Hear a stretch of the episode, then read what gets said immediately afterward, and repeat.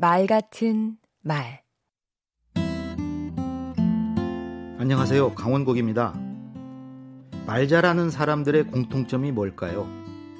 동서고금을 막론하고 말 좀 한다는 사람들은 모두 비유화법에 능했습니다.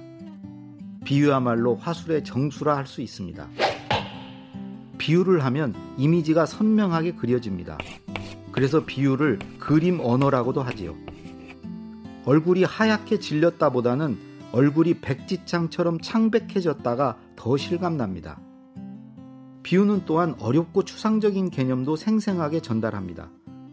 고 노회찬 의원이 야권의 선거연대를 비판하는 사람에게 이렇게 반박한 적이 있지요.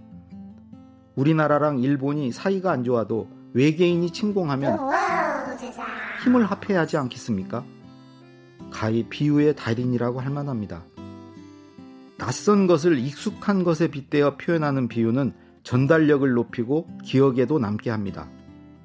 뉴욕 센트럴 파크는 여의도 면적의 몇 배입니다. 아니, 더 쉽게 학교 운동장 몇 개 크기입니다. 이렇게 말이죠. 비유에는 해악과 풍자도 담겨 있습니다. 부자가 천국에 가는 건 낙타가 바늘길을 통과하는 것보다 어렵다는 예수의 말씀이 그 중 하나입니다. 가장 쉬운 비유는 뭐뭐처럼, 뭐뭐 같이, 뭐뭐 하듯으로 직유하는 것입니다. 사과 같은 내 얼굴, 꽃처럼 예쁜 당신, 이렇게 직접적으로 비교하면 쉽게 와닿습니다.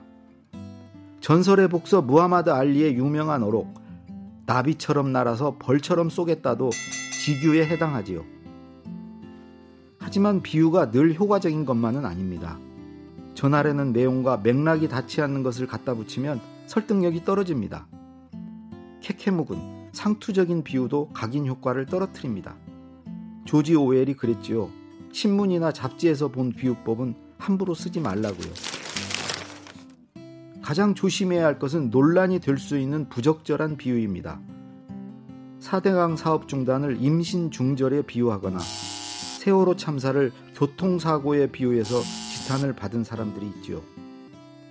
몸에 좋은 약도 너무 많이 먹으면 탈이 나듯 비유도 과하면 아니한만 못합니다. 강원국의 말 같은 말이었습니다. 비유는 효과적입니다. 재밌습니다. 하지만 넘치면 대입니다. 표시선까지만 부어주세요.